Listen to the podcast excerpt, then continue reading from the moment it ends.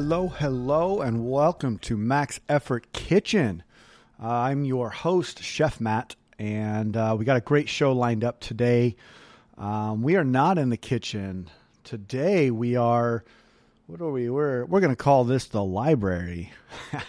uh, calling it the library because we are going to learn a bunch of facts, just uh, breaking down a bunch of uh, the science behind things, why we do things, and all that fun stuff which we typically do on this show, but I also try to like to get, you know, into the kitchen um, and check that out, you know. So I like to cook with you guys, like to make sure that uh, what I'm talking about is legit, which I would say about 99% of the time it is.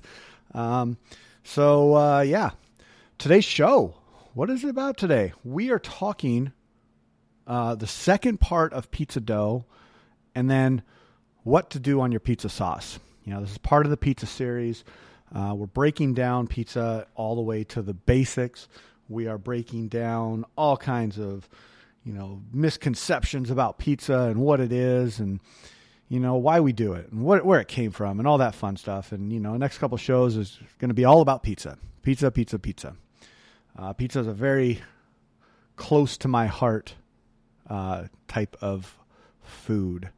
Um, I love it very much. I have built a career around it and also supported my family and found a great deal of pleasure and love around this round piece of food that we cut into triangles. Well, sometimes round, sometimes square, sometimes whatever, you know, float your boat. I've seen footballs out there. Shoot, I've made a couple footballs. And if you know, you know what I'm talking about. So, uh, you know, first, first off, what are we drinking? What are we drinking today? Today, I am drinking some of my homemade, scratch made hot cocoa mix. Uh, this is the first time I've did this. Uh, it was a lot of fun. It was an experiment, a lot of different recipes and trying and adjusting and but I came up with a pretty good one. Um, I'm going to post it online for you guys, uh, but I made it uh, in bulk for a giant uh, Christmas gift, and uh, it's a lot of fun. But this one is it's really nice. So I got a uh, some hot water, some steamed milk, a little bit of that Rumple Minze, and uh, my hot cocoa mix, and that, ladies and gentlemen, is the ultimate holiday drink. Well, actually, let me let me back up a little bit.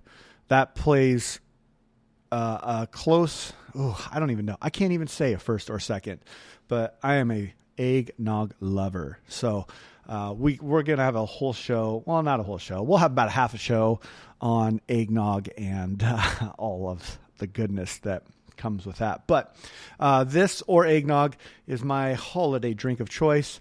Um, it's a fairly brisk night. Finally got cold here in the Northwest, which thank you because we want snow in the mountains. Uh, but um, finally feeling that that wintry uh, push for today. So, I bet you're probably wondering. I mean, I haven't actually gone into detail on like why it is that I tell you what I'm drinking because it seems kind of off the ball or off the wall if you don't know what I'm talking about, right? So, why is it? Why do why do I tell you? Because you know, when so put yourself, you know, in your mind, let's let's envision yourself sitting down to a restaurant. Okay. You're with some friends, you're with your wife, your girlfriend, boyfriend, partner, whatever you want to call. You're with somebody special, let's just say that. And server comes up, what's the first thing they ask you? All right, guys, what are we having to drink tonight? Have you guys had a chance to look at the menu? Blah, blah, blah. But what are we having to drink? Why is that? Does anybody know why uh, they ask that? Aside from the reason of, you know, trying to build the, the check to make a higher tip, um, which is a part of it, but you know, speaking technically speaking, and where it came from, and why we serve drinks before food is there's a term for that, and that term is it's called an aper, aperitif. I think I'm saying that right. Aperitif.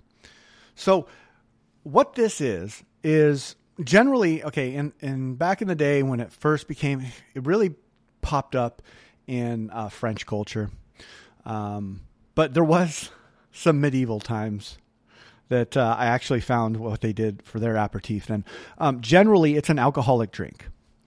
Um, it doesn't have to be an alcoholic drink. If it's not an alcoholic drink, then it is more of a citrus based or um, anything to basically get those uh, the the taste buds ready and prepared for a meal, right? So we all know. Um, well, maybe you don't, but some of you, most of you might know this that like when you drink, you get hungry. There's a reason for that, right?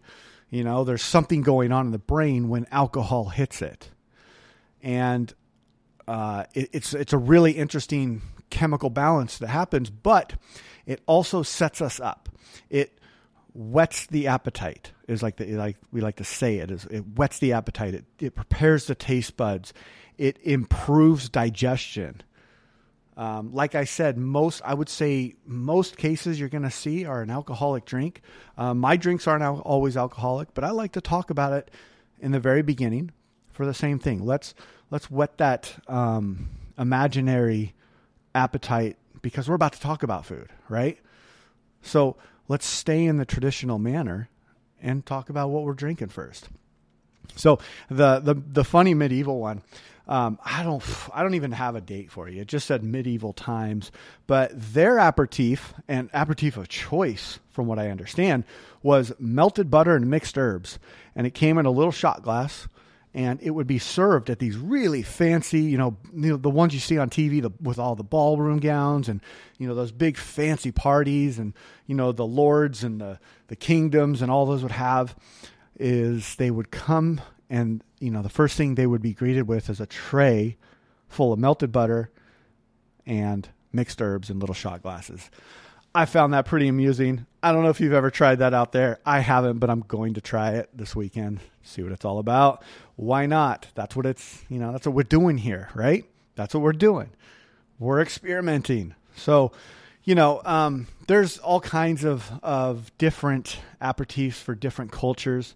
Um, you know, the most common is, you know, I hate to say it, but the most common is a martini uh, because it has you know the the bitters in there. It has some vermouth. It has all kinds of fun stuff. Uh, the Greek like to serve uh, orzo, uh, which is a uh, a fun one, and I know I just mispronounced that. Um, I am sorry.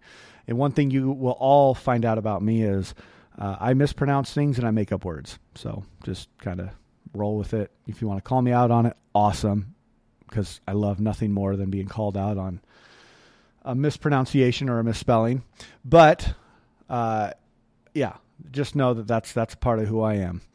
Um, there's also uh, you know sherry or even vinegar. Apple cider vinegar is one um, that helps with digestion. You know what? Something I learned the other day that helps with digestion, and I've actually um, have tried this, and it really works uh, because the enzymes in the fruit. It's uh, pineapple eat serve pineapple before you're serving a big meal. So say you got some some uh, braised short ribs or you know some ossobuco and potatoes and you know big red meat, potatoes, vegetables, you know multiple courses. Make sure in the, one of those first courses you're serving um, pineapple. Doesn't have to be a lot, a couple chunks. Maybe you serve it with like a strawberry and a little bit of like creme fraiche and you know some cinnamon on top or something. But get get it in there because it will help your digestion and it'll help um, everything in the long run. Uh, somebody served it before uh, one of my Thanksgivings this year, and I mean, who knows? You know, I may have noticed a difference, but I thought it was pretty cool. So yeah, that uh, so that that's a little breakdown of like why I talk about that. You know, I, I think that um, it, it, probably feels a little weird at first, or maybe it did it weird, feel it weird first, or you got used to it. But you know, I'm just trying to wet that, you know, wet the whistle a little bit, trying to get that imagination flowing, you know, through the uh, the interwebs and through my voice into your radio or what, however you're listening. But um, yeah, so let's move on. What do we got today? Dough. You know, when I left you last, I gave you the recipe and the process, the first half of the process. So went through the full recipe and uh, broke down, you know, the process of actually making it by hand. And I got to tell you, I saw some great pictures out there. I, I uh, one of my good friends that lives in Portland, uh, his name's Eric. He uh, busted out a, a, beautiful looking pizza, and I'm going to repost that here in the next day or so. But um, the dude was, I mean, he was super proud. He sent it to me like 11 o'clock at night, and he was like, "Check this out." And I was, I was proud because, uh, you know, he's out there making pizza, and that's that's really all you know. It's all I can ask. Like I've said before on this podcast, like if I if I hit one person, I'm a happy camper. I don't even care about the other stuff, but. Um, you know, just trying to seep my knowledge into your brains. Probably not the best analogy, but we're going to go with it. Um, so, okay, so I left you with the process, and I think the last thing I said to you about the dough is put it in your fridge and let it sit overnight. So you're probably asking, Matt, what do we do with that next? Well, what are we going to do with it next? We are going to take it out and we're going to portion it into uh, specific ounces.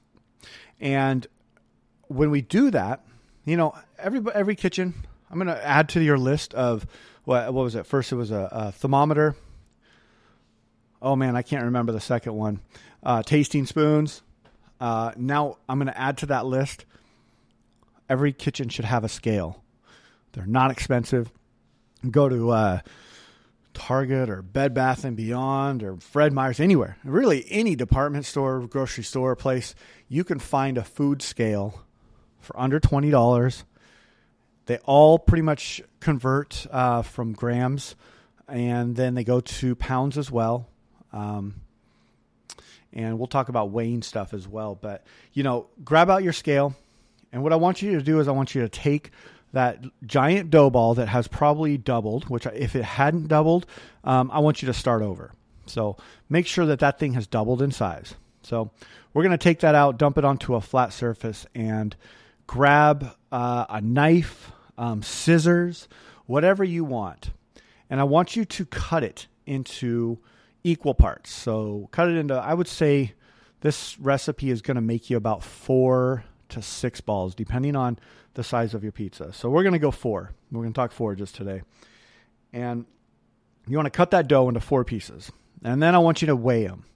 And I want that first ball on there, you get on there, say it's I think it, it should be roughly uh, 12 ounces. Okay. Um, if it's over, cut it down to 12 ounces. So, what I want you to do is pick a number of that first ball, whatever it's closest, either round up or round down, and say this is what everything's going to be. So, weigh that thing out, put it aside, take the other piece, weigh it out to exactly the same, put it aside, put the other piece, weigh it out to the exactly the same, put it aside. And then what we're going to do is we are going to ball this dough up. Now, again, I have a video of doing this on my YouTube channel, so go check that out for a visual. I don't know about you, but I am very much a visual learner. So I can hear things all day, I can read things all day, but when I see it is when I learn it. So what we're going to do is we're going to ball it up. And this is a really actually a pretty important step because this step is going to help you um, make, stretch the dough. Okay.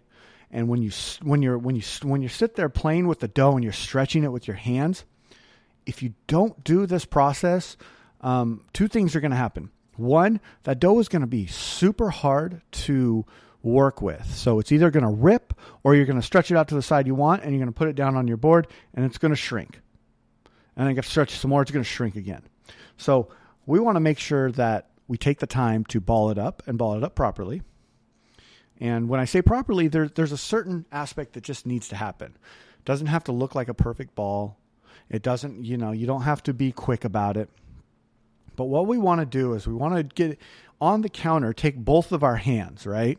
And we want to generally like we're make kind of like you know you're making a snowball, right? So get it into a round shape, and then you're going to pick the dough, dough ball up, and you're going to take with your thumbs and fold from the center out.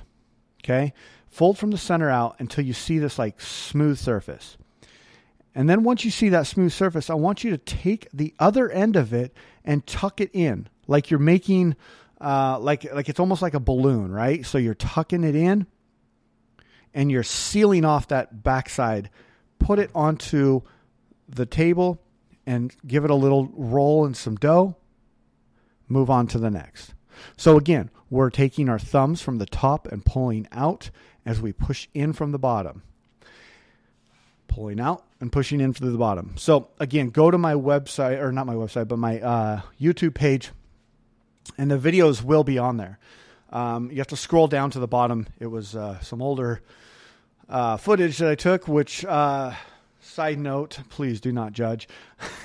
I was just getting into all this, and I think I was recording with my iPhone, and oh boy, I was watching some of them the other day with a friend, and I was just like, well, you got to start somewhere, right? Um, but yeah, so go watch those because if you're a visual learner, that would make more sense. But the reason what we're doing, so what we're doing is we're really trying to fold it in on itself, and then seal that backside because that backside, if you once you seal it, then you have created a space, and a space for those yeast. Yet again, we're talking about the yeast and what they're doing because they are vital to this situation. So once you seal it and you put it on the counter, do it again, do it four times, get it on the counter, and then you're going to take a cookie pan, okay? Cookie sheet, cookie pan, sheet pan, whatever you want to call it. Um, you could do a cast iron skillet. Uh, you could do a cake pan, just something that you can put these balls in, and they'll have a little space in between because they're going to rise again. So you're going to ball it up. Uh, you're going to get your pan. You're going to take a very light coat of oil, and we're going to put that uh, oil on the bottom of whatever pan you decide to use. And then you're going to take a towel and you're going to cover it. So put your balls in the pan, cover it with a towel, put it in the refrigerator for another 24 hours. So you're probably asking yourself, wow, we got to do this another 24 hours. Is now a, what a two day process? Yes, this is a two day process. But what I can assure you is the outcome and the result of this pizza crust is going to blow your mind. It is going to make you question why you're out there buying pizza from these amazing pizza restaurants. Not that I want you to stop doing that, but I'm just giving you another tool in your toolbox of things to make for parties, things to make for kids, things to make for yourself, things to make for a date, whatever. You know, again, add it to your book, add it to your notes, and we'll move on. But what's happening right there? Because we sealed that ball up, and that ball is going to rise again. Believe it or not, we're you know we just took it and we kind of we we did a process called punching it down, and that like took all that air that we let settle in there overnight, and all that goes gas bubbles so the yeast are, are burping, burping, and just burping out this gas and creating these bubbles within this dough, which is creating this beautiful structure. In fact, I have a cool picture that I came upon earlier today um, that shows the dough at the this middle stage and how I dump it out onto the counter and you see these long just strands kind of like holding on um, it's really neat, but it, it, shows that structure of dough that I'm talking about. And um, I'll post that picture uh, probably tonight or tomorrow. But that's a, that's a neat picture to, to look at. But again, we're letting those yeast because we have we still have some active yeast in there. We're letting that yeast go to town again. But this time going to town on the final product of what we're going to stretch. So Again, cut it into portions, weigh it out. And if you don't have a scale, don't worry about it. You know, I'm going to tell you to go out and buy one, but at the end of the day, if you can't afford it, you can't afford it. Just get it, eyeball those things to be close enough and ball them up. Um, you can't be too far off if you cut it into four equal pieces, right? Right. Yeah. Well, check it out. Excuse me. Well, anyways, so we got that dough balled up. We got it on our oiled pan, and we're going to put it into the refrigerator.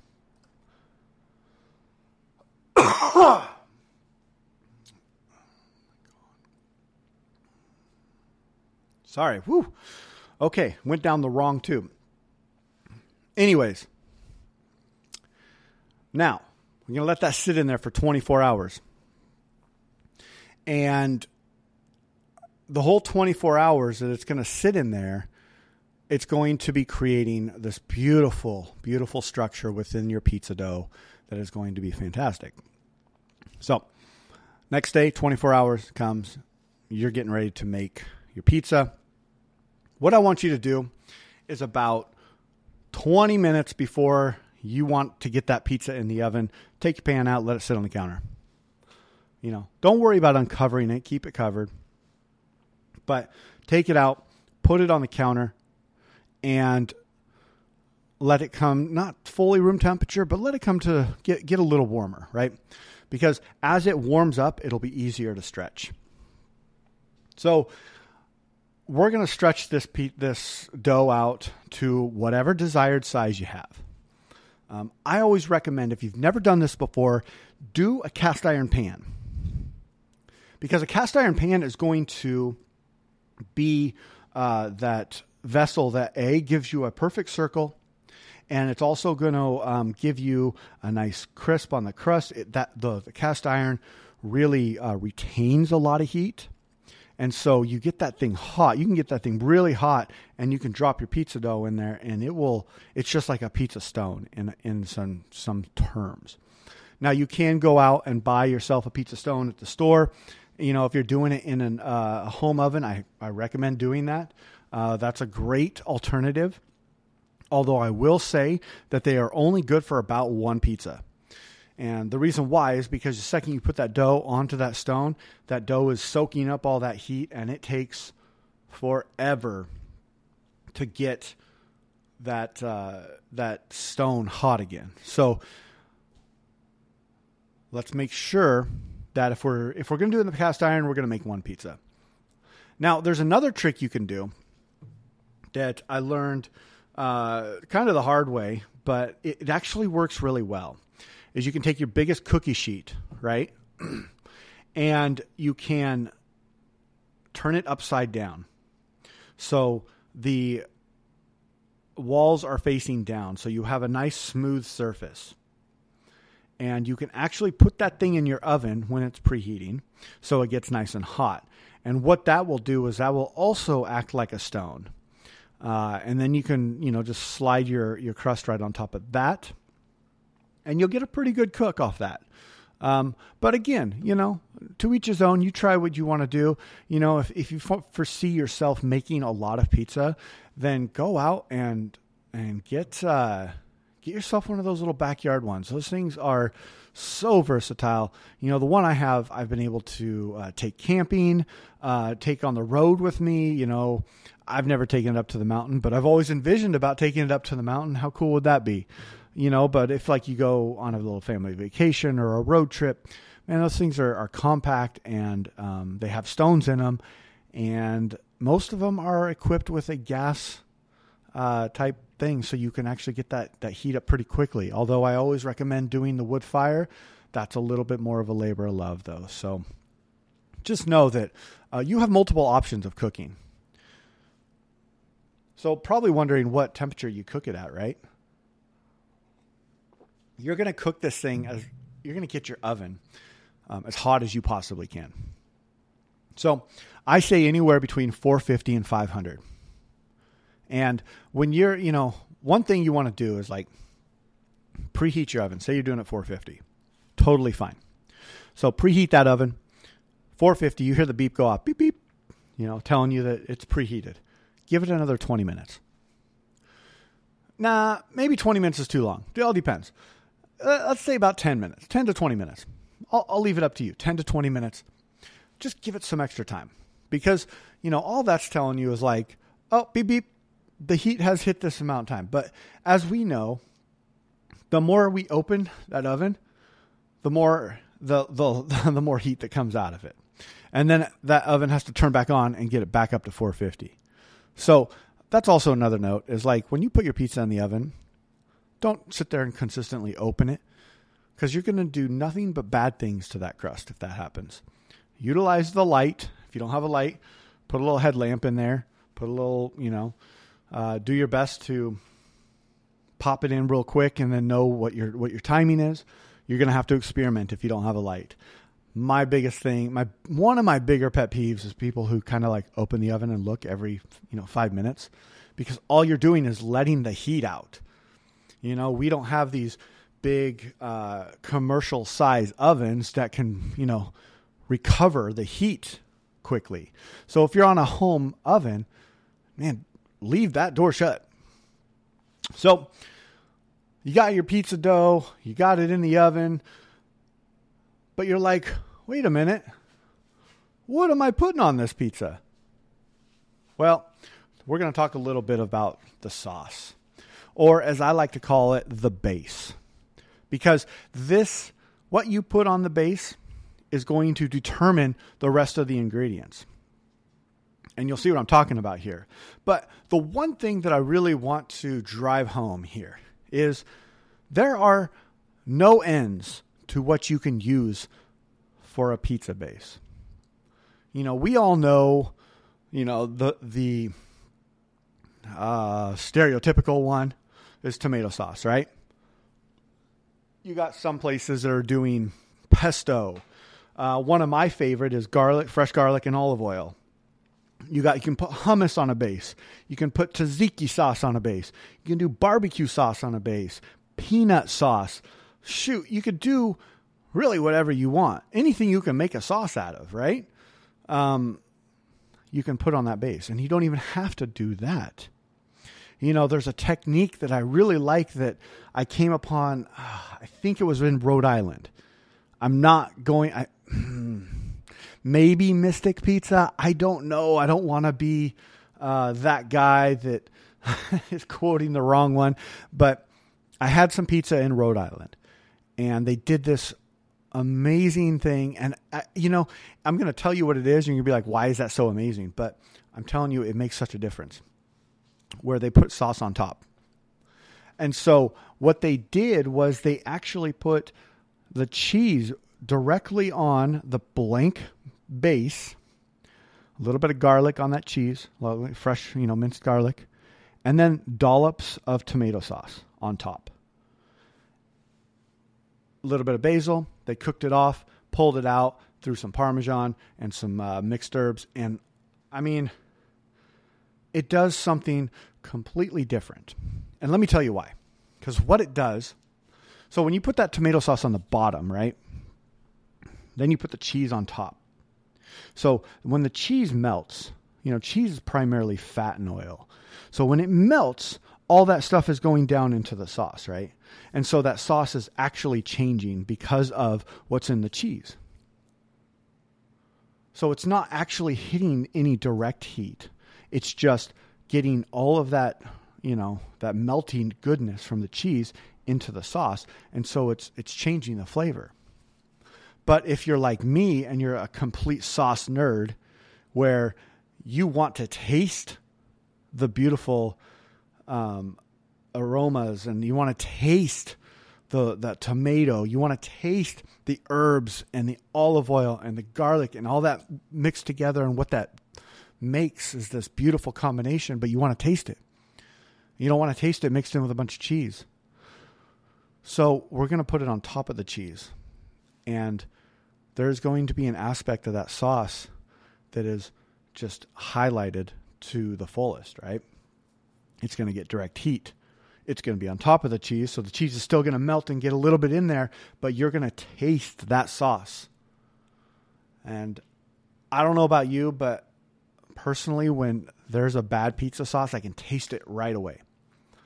When somebody is pulling pizza sauce out of a can, out of a, a number 10 can, or, you know, they're just grinding up a bunch of tomatoes and not doing anything to it, you can taste that right away. That's not pizza sauce. Grinded up tomatoes is not pizza sauce. I'm sorry. Uh, if I offend you, then so be it. But it is not tomato sauce. That is not a, a pizza sauce base. Our pizza, you know, tomato sauce is a mixture of any type of herbs, uh, olive oil, garlic, salt and pepper, and that's it. Stop putting sugar in your sauce. Okay? Stop doing it. You don't need sugar in your sauce to balance it out. Because if you use a good tomato to make this sauce, then that's all you need. Those, uh, you know, tomatoes are a fruit for a reason. You know, it, it may not be just because of the sugar content, but it does have enough sugar content to make it a fruit, right? And if you get the right tomato, then you're probably going to be like, I don't, what, what, the heck are people putting sugar in this for? Because it's sweet enough. I don't know if you've ever had a tomato dead of August like go go to your grocery store dead of August, grab some cherry tomatoes, and pop those things in your mouth. The, I, I'm telling you, they are like candy. Those little like sun kissed yellow ones, those things are straight candy. I don't care what anybody says. Challenge me on that. So you're probably asking yourself, like, what is that perfect tomato, right?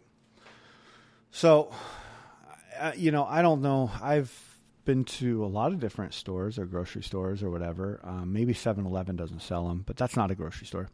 Um, but you can go pretty much anywhere and get these. They're usually down low at the lower shelf for some reason. A little more expensive, but they're called San Marzano tomatoes. And I'm telling you, you will not go wrong. I always like to get them whole so I can grind them up myself because it makes such a difference.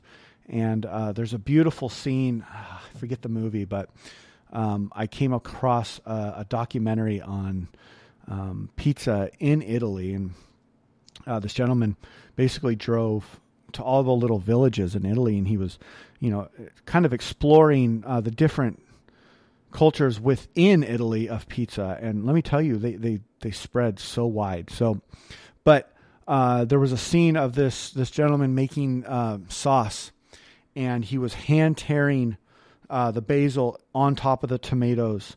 He was, uh, you know, crushing the garlic with his palms, cutting it up real quick, putting it in there.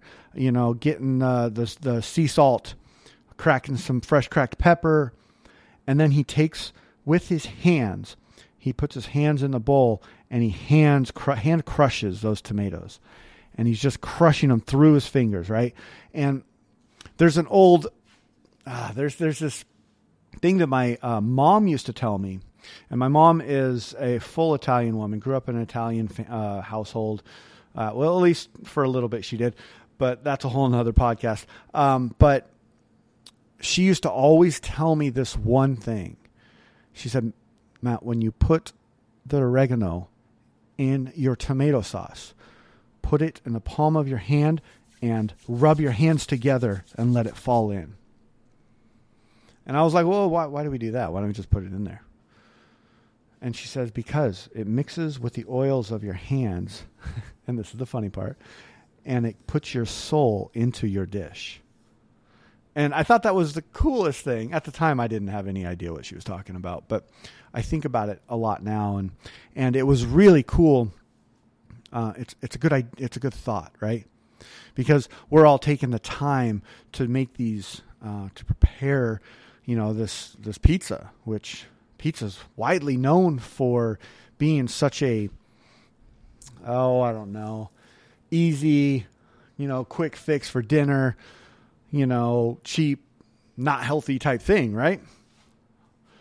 Wrong, first of all. Second of all, uh, we're going to look at pizza as it is our gourmet dinner. Um, because we're going to do things like put the oregano, you know, between our hands and, you know, grind it up into the sauce. So picking those tomatoes up, grinding them, mixing them with, with the oils in your hands. And, and I'm going to do a little side note on this. uh, this was long before the uh, era of COVID and when everybody had to wear gloves. So I'm going to stick by this, what I'm talking about, uh, because it uh, is the way I learned, and it means something to me, and it, I hold it close to my heart, which is you cook with your heart, you cook with love. And bottom line is that you're gonna you're gonna touch food.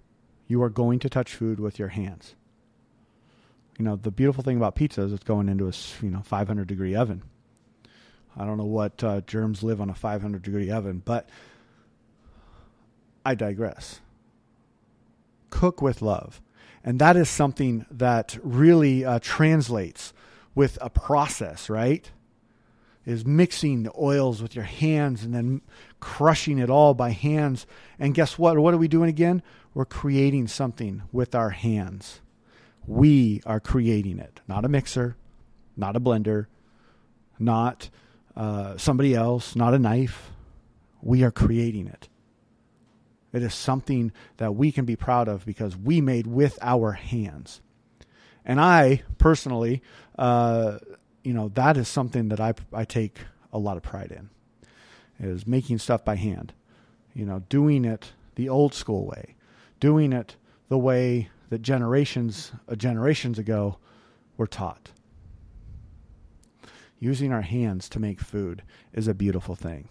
So, I will. Uh, I'll post a recipe for the tom sauce or the t- uh, or tomato sauce for those of you who don't know, but t- I call it tom sauce. Uh, it is just what I know. But it is such the structure of your pizza.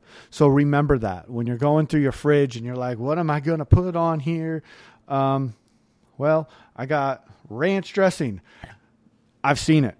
Ranch dressing as a, as a base. It happens. Uh, what do I got? I got some Parmesan cheese and garlic. Perfect. Throw a little bit of heavy cream. You got an Alfredo base.